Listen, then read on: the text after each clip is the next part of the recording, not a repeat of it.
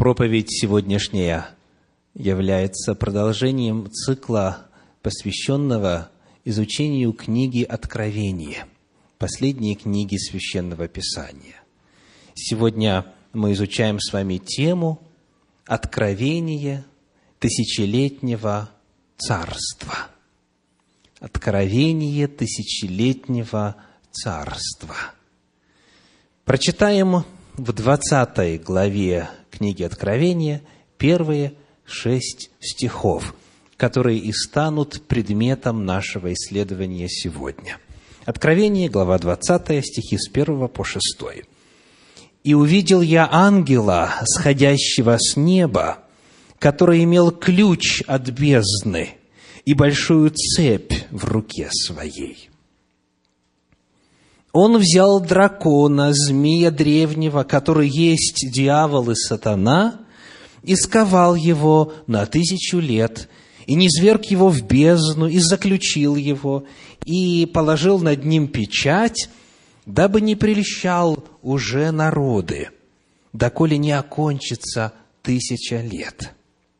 После же всего ему должно быть освобожденным на малое время – и увидел я престолы и сидящих на них, которым дано было судить, и души обезглавленных за свидетельство Иисуса и за Слово Божие, которые не поклонились зверю, ни образу его, и не приняли начертание на чело свое и на руку свою.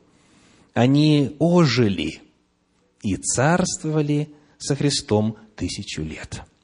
Прочие же из умерших не ожили, доколе не окончится тысяча лет. Это первое воскресенье. Блажен и свят, имеющий участие в воскресении первом. Над ними смерть вторая не имеет власти, но они будут священниками Бога и Христа и будут царствовать с Ним тысячу лет. Вот стихи для изучения сегодня – Тысячелетнее царство у многих христиан сегодня на слуху.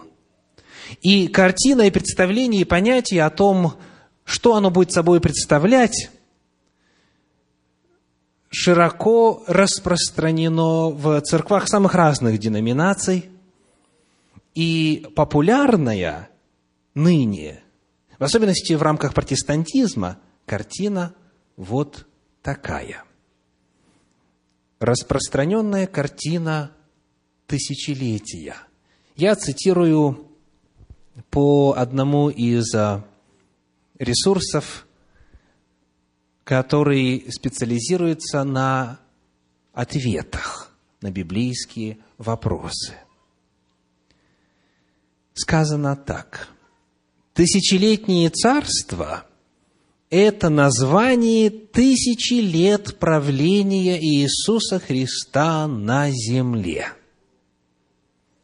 Библия говорит нам, когда Иисус вернется на землю, Он провозгласит себя царем Иерусалима и воссядет на троне Давида.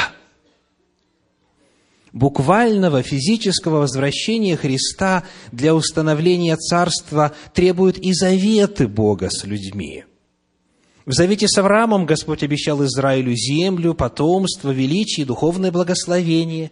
В палестинском завете Израилю обещалось возвращение на предку, на землю предков и владение ею.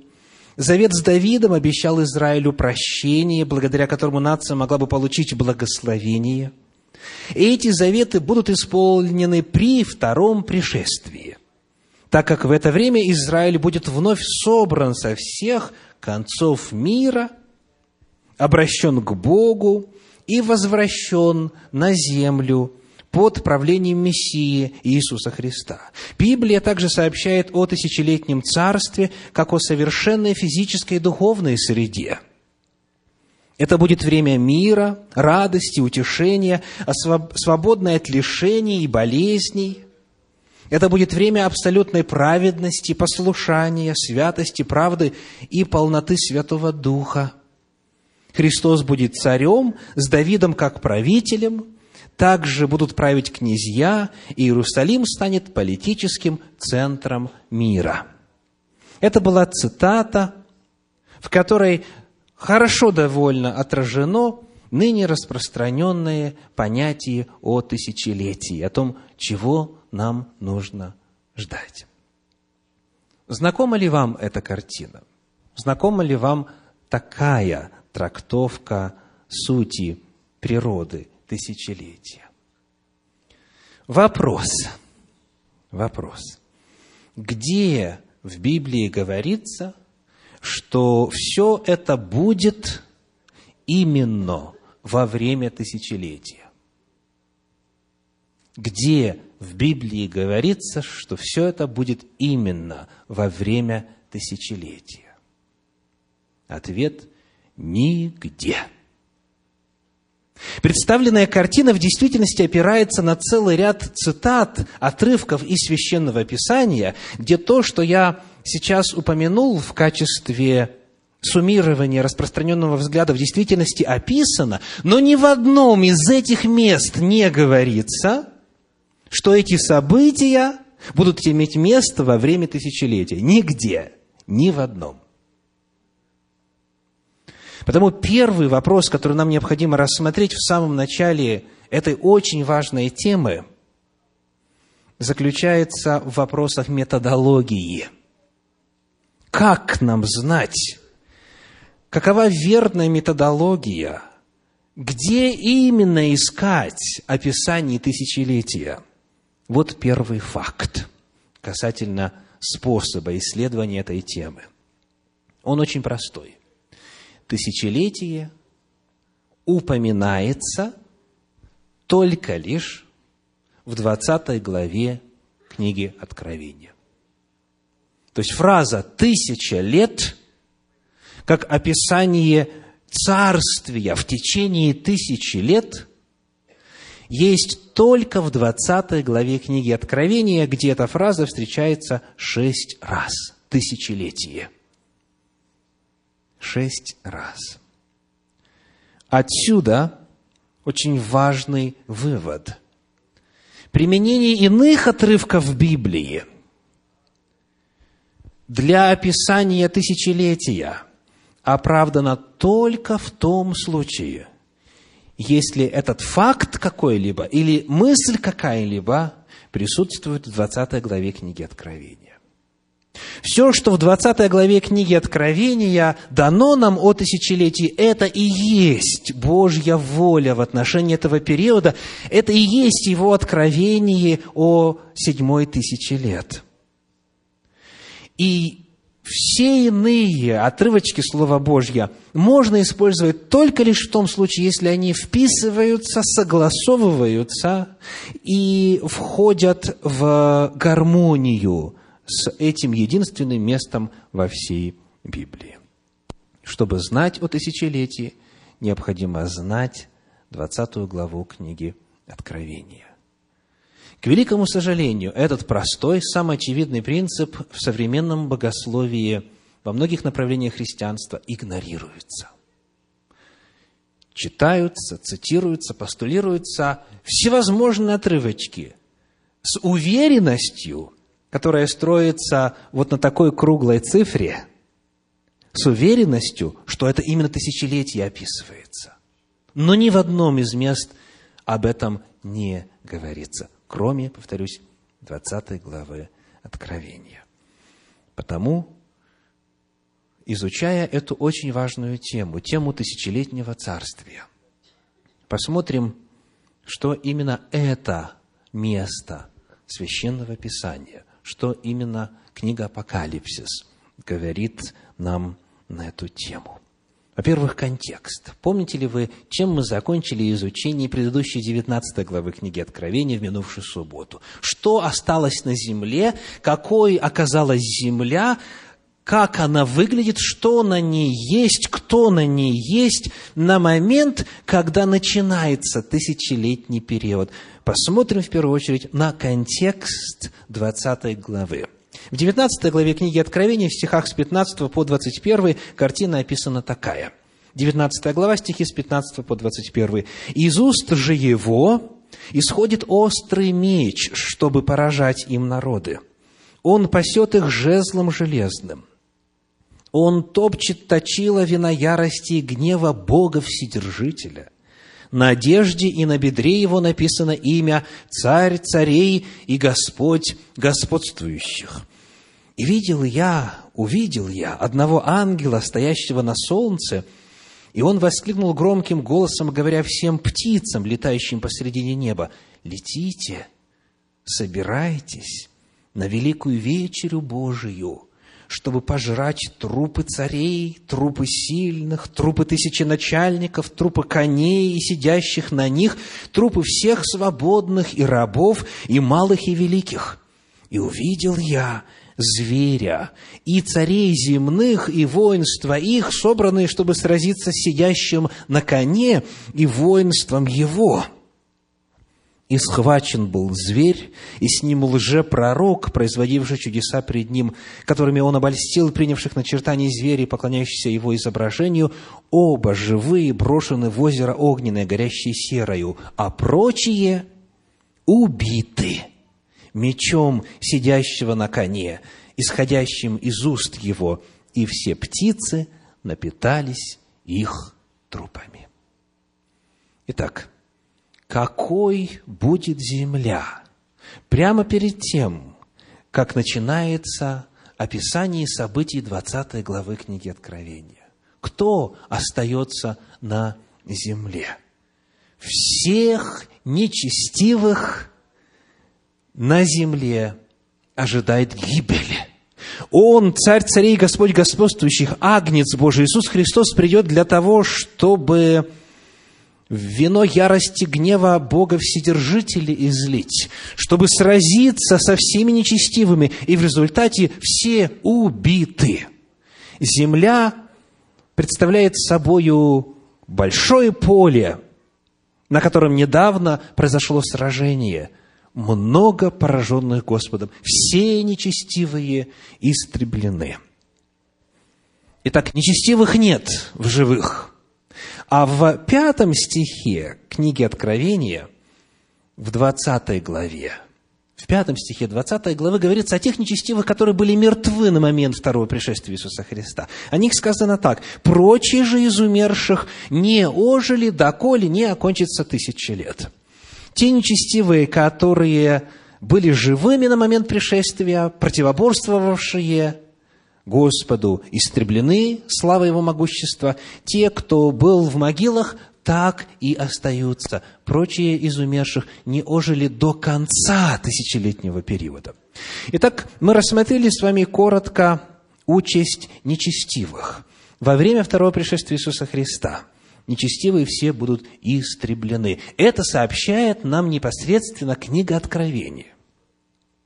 Но, как мы постоянно отмечаем в этом цикле проповедей, книга Откровений всего лишь вторит Божьей воле и Божьим вестям, которые уже ранее были открыты через рабов Божьих пророков. Потому посмотрим на пророческие писания, для того, чтобы удостовериться, что в действительности все нечестивые, все поступающие без закона будут истреблены из земли, когда наступит день Господень, великий и страшный. Я приглашаю вас обратиться книге пророка Иеремии, 25 главе, стихам с 30 по 33. Книга Иеремии, глава 25, стихи с 30 по 33. Там сказано, «Посему прореки на них все слова сии и скажи им, Господь возгремит с высоты, и жилище святыни своей подаст глаз свой, страшно возгремит население свое, как топчущие в точиле, узнаете язык? Как топчущие в точиле воскликнет на всех живущих на земле. Шум дойдет до концов земли, ибо у Господа состязание с народами. Он будет судиться со всякой плотью. Нечестивых Он предаст мечу, говорит Господь. Так говорит Господь Саваоф, вот бедствие пойдет от народа к народу, и большой вихрь поднимется от краев земли. И будут пораженные Господом в тот день от конца земли до конца земли. Не будут оплаканы, и не будут прибраны, и похоронены, навозом будут на лице земли. Совпадает ли картина с концом 19 главы книги Откровения? Абсолютно точно – Об этом же мы читаем, например, в книге пророка Сафонии в первой главе, в стихах с 1 по 3 и с 14 по 18. Книга пророка Сафонии, глава 1, стихи с 1 по 3 и с 14 по 18. Слово Господне, которое было к Сафонии, сыну Хусья, сыну Гадолии, сыну Амории, сыну Езекии, в дни Иосии, сына Амонова, царя Иудейского. «Все истреблю с лица земли, говорит Господь. Истреблю людей и скот, истреблю птиц небесных и рыб морских, и соблазн вместе с нечестивыми. Истреблю людей с лица земли, говорит Господь. Близок великий день Господа, близок и очень поспешает. Уже слышен голос дня Господня. Горького запьет тогда и самый храбрый. День гнева день сей, день скорби и тесноты, день опустошения и разорения, день тьмы и мрака, день облака и мглы, день трубы и бранного крика против укрепленных городов и высоких башен. И я стесню людей, и они будут ходить как слепые, потому что они согрешили против Господа, и разметана будет кровь их, как прах, и плоть их, как помет, ни серебро их, ни золото их не сможет спасти их в день гнева Господа, и огнем ревности его пожрана будет вся эта земля, ибо истребление, и притом внезапное, совершит он над всеми жителями земли. Открываем ли мы книгу Откровения – Открываем ли мы иные пророческие книги, мы видим одну и ту же картину. И это описание состояния нечестивых и состояния земли прямо перед началом тысячелетнего периода. Об этом же, конечно, говорил и Иисус Христос.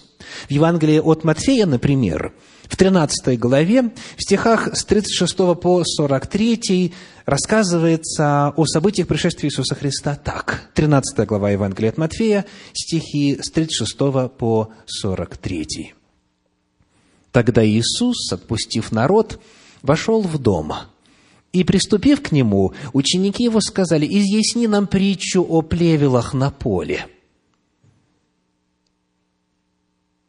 Он же сказал им в ответ, «Сеющий доброе семя есть Сын Человеческий. Поле есть мир. Доброе семя – это цены царствия, а плевелы – сыны лукавого. Враг, посеявший их, есть дьявол, жатва есть кончина века, а жнецы – суть ангелы.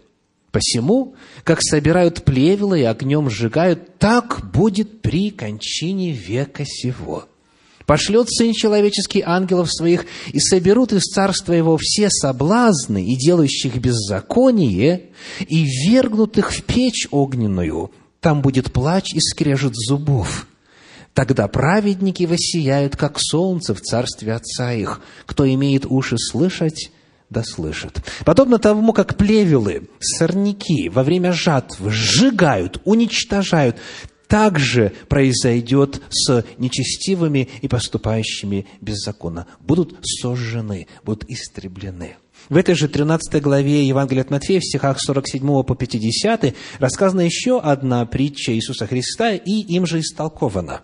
13 глава Матфея, стихи 47 по 50. Еще подобно Царство Небесное неводу, закинутому в море и захватившему рыб всякого рода, который, когда наполнится, вытащили на берег и, сев хорошие, собрали в сосуды, а худой выбросили вон. Так будет при кончине века. Изыдут ангелы и отделят злых от среды праведных, и вергнут их в печь огненную. Там будет плач и скрежет зубов точно такие же слова повторяются и в притче о плевелах, и в притче о негодной рыбе. Нечестивых ждет уничтожение. Итак, мы познакомились с некоторыми пророческими отрывками, с евангельскими отрывками. Теперь несколько отрывочков из посланий апостольских, для того, чтобы удостовериться, что Библия в действительности именно об этом говорит, если у кого-то вдруг еще останутся сомнения. Второе послание Петра, 2 глава, стихи 6, 9 и 12. 2 Петра, 2 глава, стихи 6, 9 и 12. «И если города Содомские и Гоморские, осудив на истребление, превратил в пепел, показав пример будущим нечестивцам, то, конечно, знает Господь, как избавлять благочестивых от искушения, а беззаконников соблюдать ко дню суда для наказания. Они, как бессловесные животные, водимые природою, рожденные на уловление и истребление, злословя то, чего не понимают, в растлении своем истребятся. Господь говорит через апостола Петра, что разрушение городов Содома и Гаморы стало прообразом, стало примером, будущим нечестивцам, когда придет день суда на землю, тогда они, нечестивцы, как и города Содом и Гамора, превратятся во что? В пепел. В пепел. Истребятся. Второе послание Фессалоникийцам, первая глава, стихи 6 по 10 описывают ту же самую картину, теперь уже пером апостола Павла. Второе Фессалоникийцам, первая глава, стихи 6 по 10. «Ибо праведно пред Богом, оскорбляющим вас воздать скорбью, а вам, оскорбляемым, отрадою вместе с нами в явлении Господа Иисуса с неба с ангелами силы Его, в пламенеющем огне, совершающего отмщение, не познавшим Бога и не покоряющимся благовествованию Господа нашего Иисуса Христа, которые подвергнутся наказанию, вечной погибели от лица Господа и от славы могущества Его, когда Он приидет прославиться во святых Своих и явиться дивным в день Он и во всех веровавших, так как вы поверили нашему свидетельству. Что произойдет с нечестивыми?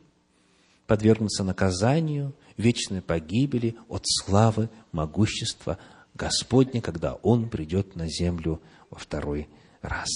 Итак, говоря о тысячелетнем периоде, мы в первую очередь должны задать вопрос об участи нечестивых на это время. Что с нечестивыми, согласно Библии? Они уничтожены пришествием Иисуса Христа. Мертвые нечестивые так в гробах и остаются. И на протяжении тысячи лет они, как говорит Иеремия, навозом лежат на земле. Не прибраны, не похоронены. Так и остаются. Теперь, какова участь святых? Что будут праведные делать? Дети Божьи, люди верующие. В книге Откровения, 20 главе, читаем стихи с 4 по 6. 20 глава, стихи с 4 по 6. «И увидел я престолы и сидящих на них, которым дано было судить, и души обезглавленных за свидетельство Иисуса и за Слово Божие, которые не поклонились зверю ни образу его, и не приняли начертание на чело свое и на руку свою. Они ожили и царствовали со Христом тысячу лет. Это первое воскресенье. Блаженный свят, имеющий участие в воскресении первом. Над ними смерть вторая не имеет власти, но они будут священниками Бога и Христа и будут царствовать с Ним тысячу лет. Первое, на что следует обратить внимание, говоря об участи праведных, это то, что книга Откровения, 20 главе, сообщает о двух воскресениях. Обратили внимание? Воскресенье первое и потом воскресенье второе. И оказывается, читателям Библии это уже должно было быть знакомо, потому что об этом Иисус Христос говорил. В Евангелии от Иоанна, в пятой главе, в стихах 28 и 29, об этом сказано так. Иоанна 5, стихи 28 и 29. «Не дивитесь всему, сказал Спаситель, ибо наступает время, в которое все, находящиеся в гробах, услышат глаз Сына Божия и изыдут творившие добро в воскресении жизни, а делавшие зло в воскресение осуждения. Христос говорил о двух воскресениях. Воскресение жизни для праведных, воскресение осуждения для нечестивых. Итак, когда наступает первое воскресенье, воскресенье праведных? Во время второго пришествия Иисуса Христа. То есть все праведные, которые ожидали в могилах, находились в гробах, они услышат глаз Сына Божия и воскреснут во время второго пришествия Иисуса Христа. Второе воскресенье – это воскресенье нечестивых. Оно наступит когда? Когда окончится тысяча лет. Прочие из умерших не ожили, доколе не окончится тысяча лет, говорит 20 глава книги Откровения. Потому праведные, которые были мертвы, они в это время, в преддверии тысячелетнего периода, воскрешаются. Теперь, куда они направляются, куда они размещаются, согласно книге Откровения, в первую очередь. То есть, наше исходное место изучения тысячелетия – это 20 глава книги Откровения. Есть ли в прочитанных стихах с 4 по 6 какое-либо указание на место – Оказывается, есть. В четвертом стихе есть такая интересная фраза. «И увидел я престолы и сидящих на них». Проведя несложный лингвистический анализ, а именно, проверив, где в книге Откровения, в подлиннике, используется фраза «престолы», и где описываются сидящие на престолах, престолы именно во множественном числе, мы обнаружим, что всего трижды в Апокалипсисе такая фраза встречается три раза. Давайте вспомним, где. На момент 20 главы книги Откровения мы уже должны знать, что это за место. Итак, впервые мы находимся с вами в четвертой главе, в четвертом стихе, когда упоминаются престолы. Книга Откровения, четвертая глава, четвертый стих говорит. «И вокруг престола двадцать четыре престола, а на престолах видел я сидевших двадцать четыре старца, которые облечены были в белые одежды и имели на головах своих золотые венцы. Эти престолы находятся у престола, у престола Божия, у того, кто восседает на престоле. Итак, где это находится? На небе. Второе место, книга Откровения, 11 глава, 16 стих. Откровение 11, 16, и 24 старца, сидящие пред Богом на престолах своих, пали на лица свои и поклонились Богу. Комментарии излишни. До этого Иоанн нам уже рассказал, где престолы и сидящие на них находятся. Это небо. Это у Божия престола, в небесном святилище, в храме Божьем на небе.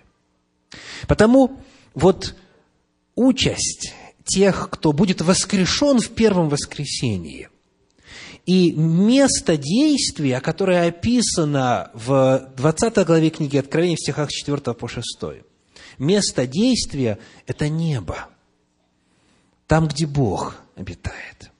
Давайте проверим, совпадает ли это с тем, что Господь рассказал нам в Священном Писании еще до книги Откровения. Евангелие от Иоанна, глава 14, первые три стиха. Евангелие Иоанна, 14 глава, первые три стиха. «Да не смущается сердце ваше, веруйте в Бога и в Меня веруйте.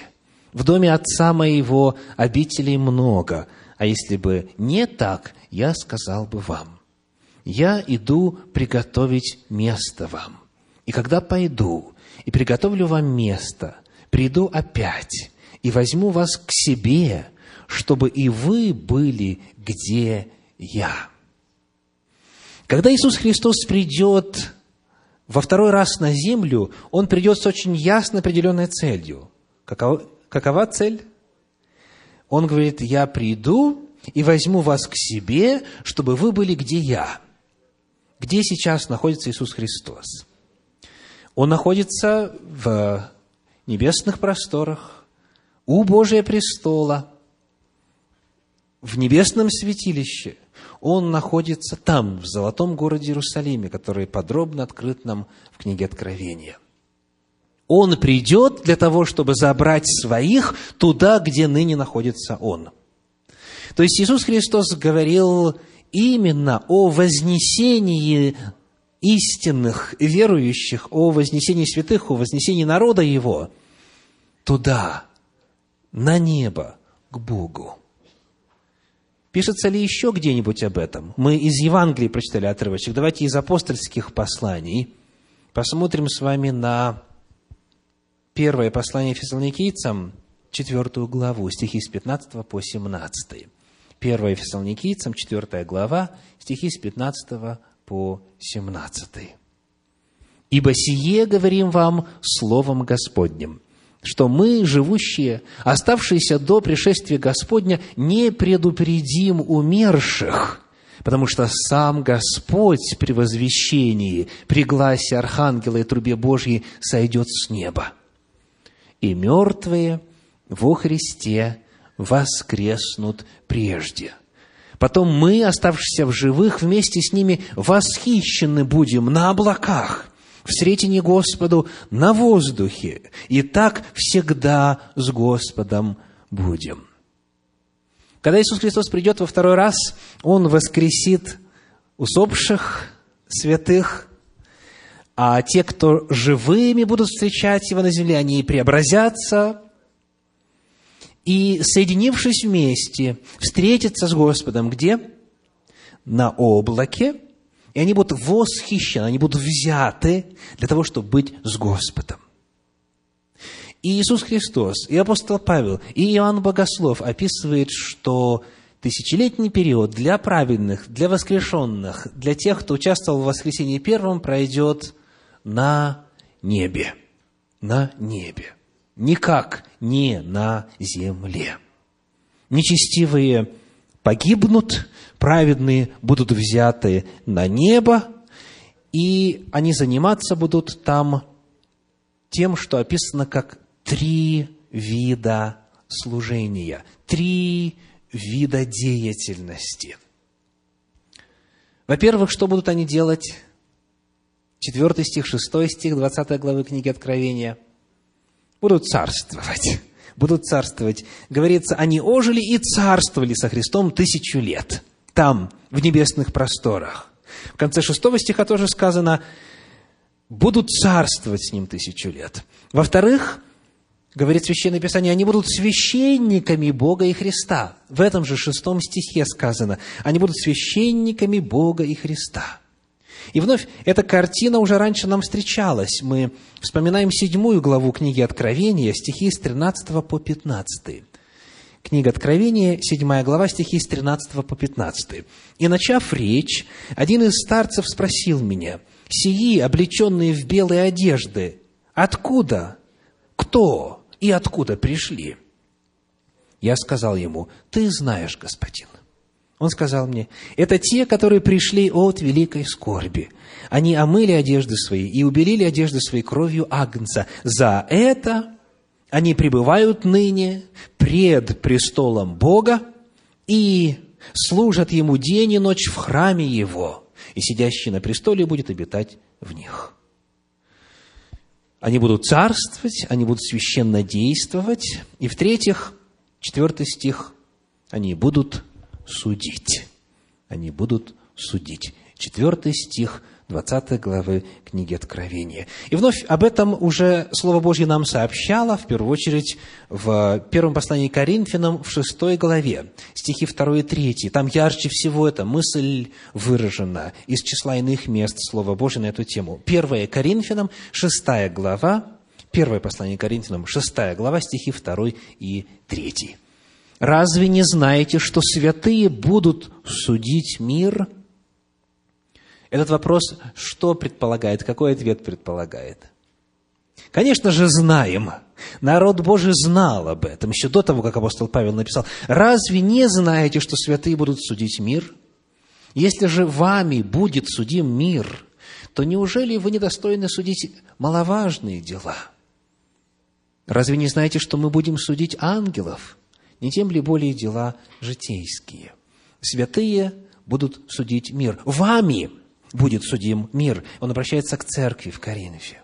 Апостол Павел пишет о христианах. Итак, вот именно здесь, в тысячелетний период, происходит суд. Святые будут судить мир. Будут царствовать, будут священнодействовать и будут судить мир. И термином «мир» в Библии обозначается в этом контексте нечестивые, в том числе и восставшие против Бога ангелы.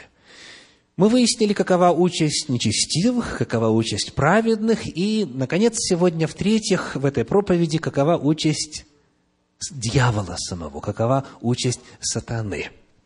Об этом сказано в первых трех стихах 20 главы книги Откровения. Откровение 20 глава, первые три стиха. «И увидел я ангела, сходящего с неба, который имел ключ от бездны и большую цепь в руке своей, он взял дракона, змея древнего, который есть дьявол и сатана, и сковал его на тысячу лет. И не зверг его в бездну, и заключил его, и положил над ним печать, дабы не прельщал уже народы, которые, доколе не окончится тысяча лет. После же сего ему должно быть освобожденным на малое время. Зададим несколько вопросов по этому тексту. Первый вопрос общего характера. Что произойдет с дьяволом? Скуют цепью и не свергнут в бездну и закроют. Вот, коротко говоря, общего характера ответ на этот вопрос. Теперь, что это значит? Что значит этот образ, эта картина? Второй вопрос. Можно ли духа сковать материальной цепью. Можно ли духа сковать материальной цепью? Были такие попытки предприняты. Мы находим в Евангелии от Марка в пятой главе, в стихах со 2 по 4, интересное описание на эту тему. Евангелие от Марка, 5 глава, стихи со 2 по 4, описывает, как человека, в котором был легион бесов, пытались и оковами, и цепями стреножить но что? Разрывал цепи, разбивал оковы. Духу цепи ни почем.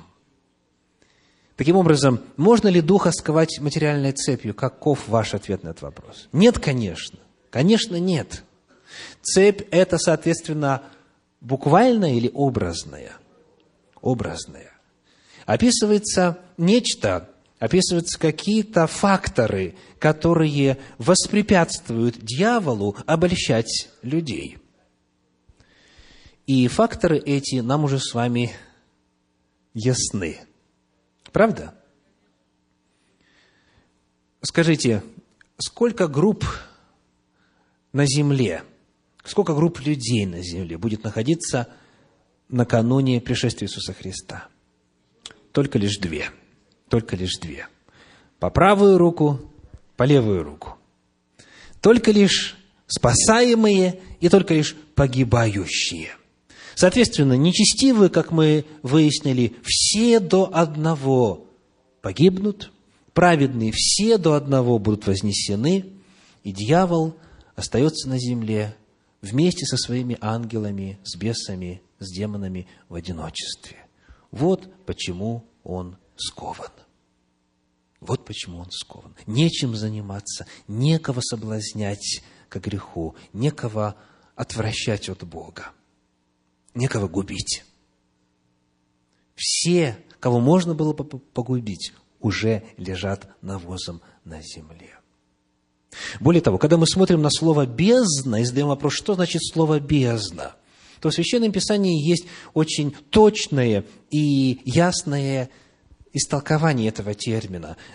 Вот то место, куда дьявол будет помещен, не зверг, не зверг его в бездну, сказано.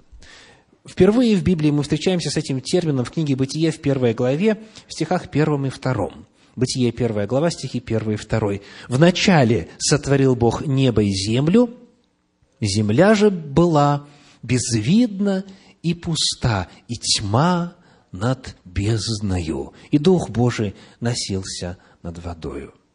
Когда Слово Божье описывает землю, над которой Бог работал, чтобы привести ее к упорядоченности и гармонии, и чтобы наполнить ее, Он говорит, что земля представляла собой что?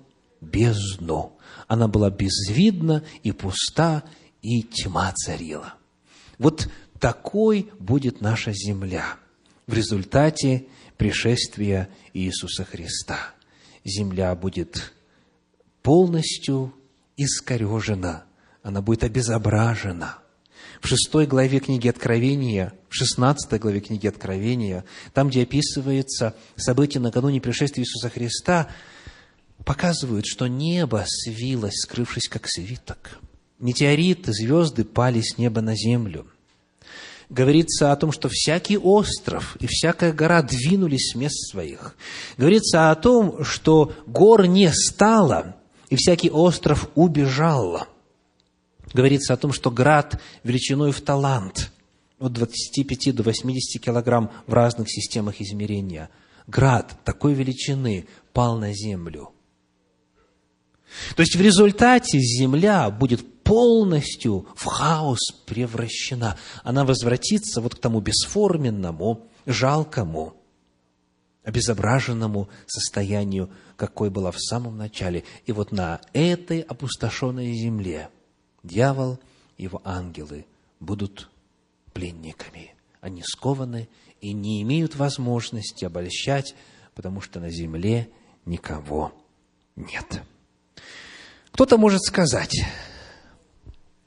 и многие задают вопрос, а в чем смысл вот этого суда на небе, в который будут вовлечены праведные? Ведь уже первое воскресенье состоялось. То есть количество людей, которые для жизни воскреснут, уже не увеличишь. Нечестивые тоже уже определены. Они погибли во время второго пришествия Иисуса Христа, либо остались лежать в могилах. Для чего нужен будет суд? В чем смысл этого суда, в котором будут участвовать праведные? Зачем мне судить мир, задают люди вопрос. Библия, конечно же, дает ответ на этот вопрос. Суд этот не будет для того, чтобы определить, кто спасется, кто погибнет. Это Бог знает с самого начала. Он всеведущ. Суд не для Бога, не для Бога будет производиться. Вот как Священное Писание раскрывает этот вопрос в первом послании к Коринфянам, 4 главе, в 5 стихе. 1 Коринфянам, 4 глава, 5 стих. «Посему не судите никак прежде времени, пока не придет Господь, который осветит скрытое во мраке и обнаружит сердечные намерения» И тогда каждому будет похвала от Бога. Сегодня, дорогие, многое сокрыто во мраке. Сердечные намерения многих так и останутся необнаруженными. Помышления сердца, внутренние мотивы только лишь Бог знает – о них не знают ни ангелы, ибо они тоже сотворенные существа. Они их не знают люди, кроме самого человека. Он знает, что в нем. И потому у спасенных будет очень много вопросов. И Господь говорит, настанет время, вы не судите пока, не судите пока не придет Господь. А когда Он придет, что произойдет? Он все откроет. Он на все вопросы даст ответ. Я знаю на собственном опыте, что вопросов будет много. У меня лично уже есть много вопросов о том, что сокрыто во мраке, почему так случилось, почему так произошло. Мы не знаем. У каждого из вас есть десятки вопросов. И Бог показывает, открывая принцип открытости божественного суда, что на все вопросы будут даны ответы. Библия показывает, как Бог ангелам, небожителям вначале раскрывает книги Божьи. И они, в конце концов, скажут, истинные праведны суды Твои, Царь Святых. Бог праведным покажет все вопросы касательно нечестивых.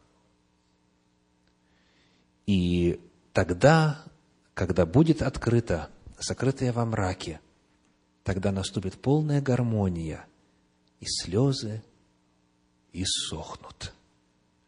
Для того, чтобы попытаться прочувствовать, насколько важно знать истину, насколько важно, чтобы справедливость восторжествовала. Я приведу в завершении своей проповеди две иллюстрации. Первая из них из новостных сообщений, которые появились 12 июля 2010 года. Цитирую. Заглавие новости. Церковный диакон, отслуживший восемь лет, оказался преступником. Восемь лет 38-летнего гражданина Украины разыскивала милиция за совершенное им преступление. На днях он был задержан в гостинице города Сумы. Как выяснило следствие, преступник не сразу выслужился и стал диаконом. Первые четыре года после совершенного разбойного нападения он скрывался от органов следствия и обучался в духовной семинарии. За те годы, что преступник отслужил в чине диакона церкви, он уже сумел забыть о совершенном некогда им разбойном нападении. Однако милиция забыть об этом не смогла. Мужчина, вселяясь в гостиницу города Сумы, предъявил свой настоящий паспорт и иные документы, которые не изменились за все годы. Служащие гостиницы передали данные вновь поселившегося постояльца органа милиции, и те признали в нем в представителей РПЦ, Русской Православной Церкви, преступника. Во время задержания и допросов мужчина также рассказал милиционерам и о том, что после окончания семинарии в течение последующего года он работал в церкви в городе Черкасы, где отвечал за поиск пожертвований на восстановление храма. У милиционеров также закралось предположение о том, что часть денег священнослужитель оставил себе. Пока это предположение только проверяется, если оно подтвердится, то мужчине также грозит дополнительный срок за мошенничество – вот теперь мне хочется задать вам откровенный вопрос. Каковы ваши чувства по итогам знакомства с этой новостью? Что у вас внутри? Какие чувства? Так, естественно, у всех разные, да? Но я уверен, что у большинства из вас положительные чувства. То есть, преступник был обнаружен и справедливость восстановлена. Давайте проверим, кто вот с этим чувством согласен, кто вот положительные чувства в этом отношении испытывает. Можете руку поднять? Можете поднять руку? Так, что, да, что его поймали и что справедливость восстановлена. О, очень хорошо, очень хорошо. То есть это пример чего? Что человек благовидный, ну, где изо всех мест на земле – самом святом месте, в духовной семинарии, потом в церкви, скрывается от своих преступлений, сокрытое во мраке неизвестно. Но вот наступает момент, когда факты раскрываются, и справедливость восстановлена. Это вот пример того, как некто благовидный может быть преступником, и об этом становится известно только тогда, когда покрытое мраком выводится на свет. А теперь иллюстрация прямо противоположная. Николай Иванович Вавилов, российский генетик, растениевед, географ, великий крупный ученый. 6 августа 1940 года Вавилов был арестован в предгорьях Карпат вблизи города Черновцы – Санкция на арест была подписана задним числом. 7 августа он был заключен во внутреннюю тюрьму НКВД в Москве, на Лубянке. В постановлении на арест Вавилов обвинялся как один из руководителей контрреволюционной трудовой крестьянской партии, в реальности никогда не существовавшей обвинялся во вредительстве в системе ВИРа, шпионаже, борьбе против теории работ Лысенко, Цицина и Мичурина. А какой их отдельный разговор вообще? Во время следствия, продолжавшегося 11 месяцев, Вавилов перенес 236 допросов, происходивших часто в ночное время и продолжавшихся нередко в течение семи и более часов – 9 июля 1941 года Вавилов на суде военной коллегии Верховного суда СССР, происходившем в течение нескольких минут, был приговорен к расстрелу. 26 июля переведен в Бутырскую тюрьму для приведения приговора в исполнение.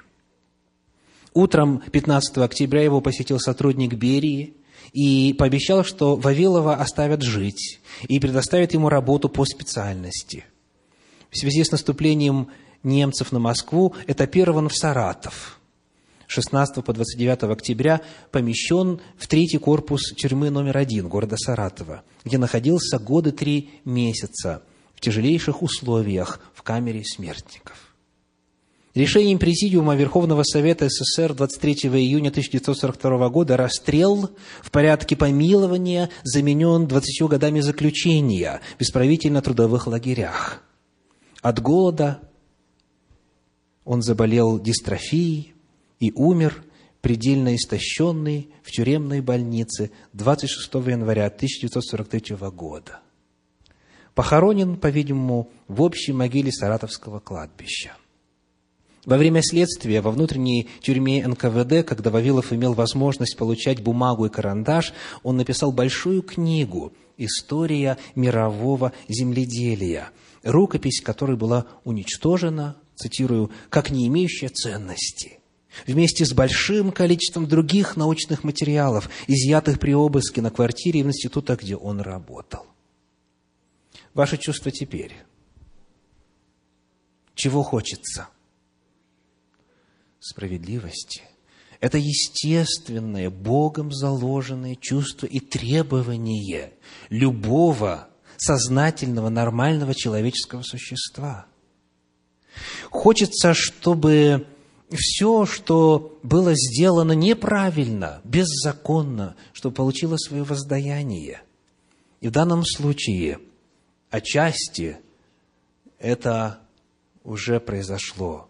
По крайней мере, что касается обеления имени великого ученого. 20 августа 1955 года Вавилов был посмертно реабилитирован. В 1965 году была утверждена премия имени Вавилова, а в 1967 его имя было присвоено Виру, в 1968 утверждена золотая медаль имени Вавилова, присуждаемая за выдающиеся научные работы и открытия в области сельского хозяйства. Вот нечто похожее, дорогие братья и сестры, уважаемые гости, будет происходить в мировоззрении праведных на небесном суде.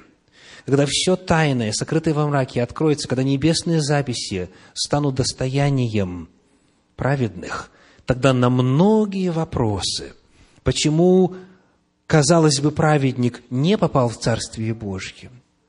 И почему человек, который должен был оказаться в ином месте, там находится? Одни будут оправданы, другие будут осуждены в мировоззрении, в памяти, в сознании, во внутреннем мире святых. На все вопросы будет дан ответ. Господу важно, чтобы мы служили Ему – и любили Его не потому, что так надо, не просто по писанному, а разумея, понимая, веря, любя, уважая Его на основании открытой им истины. Одна из величайших целей суда на небе будет заключаться в том, чтобы на все вопросы по принятым решениям был дан ответ. Вот это откровение тысячелетнего царства. Аминь.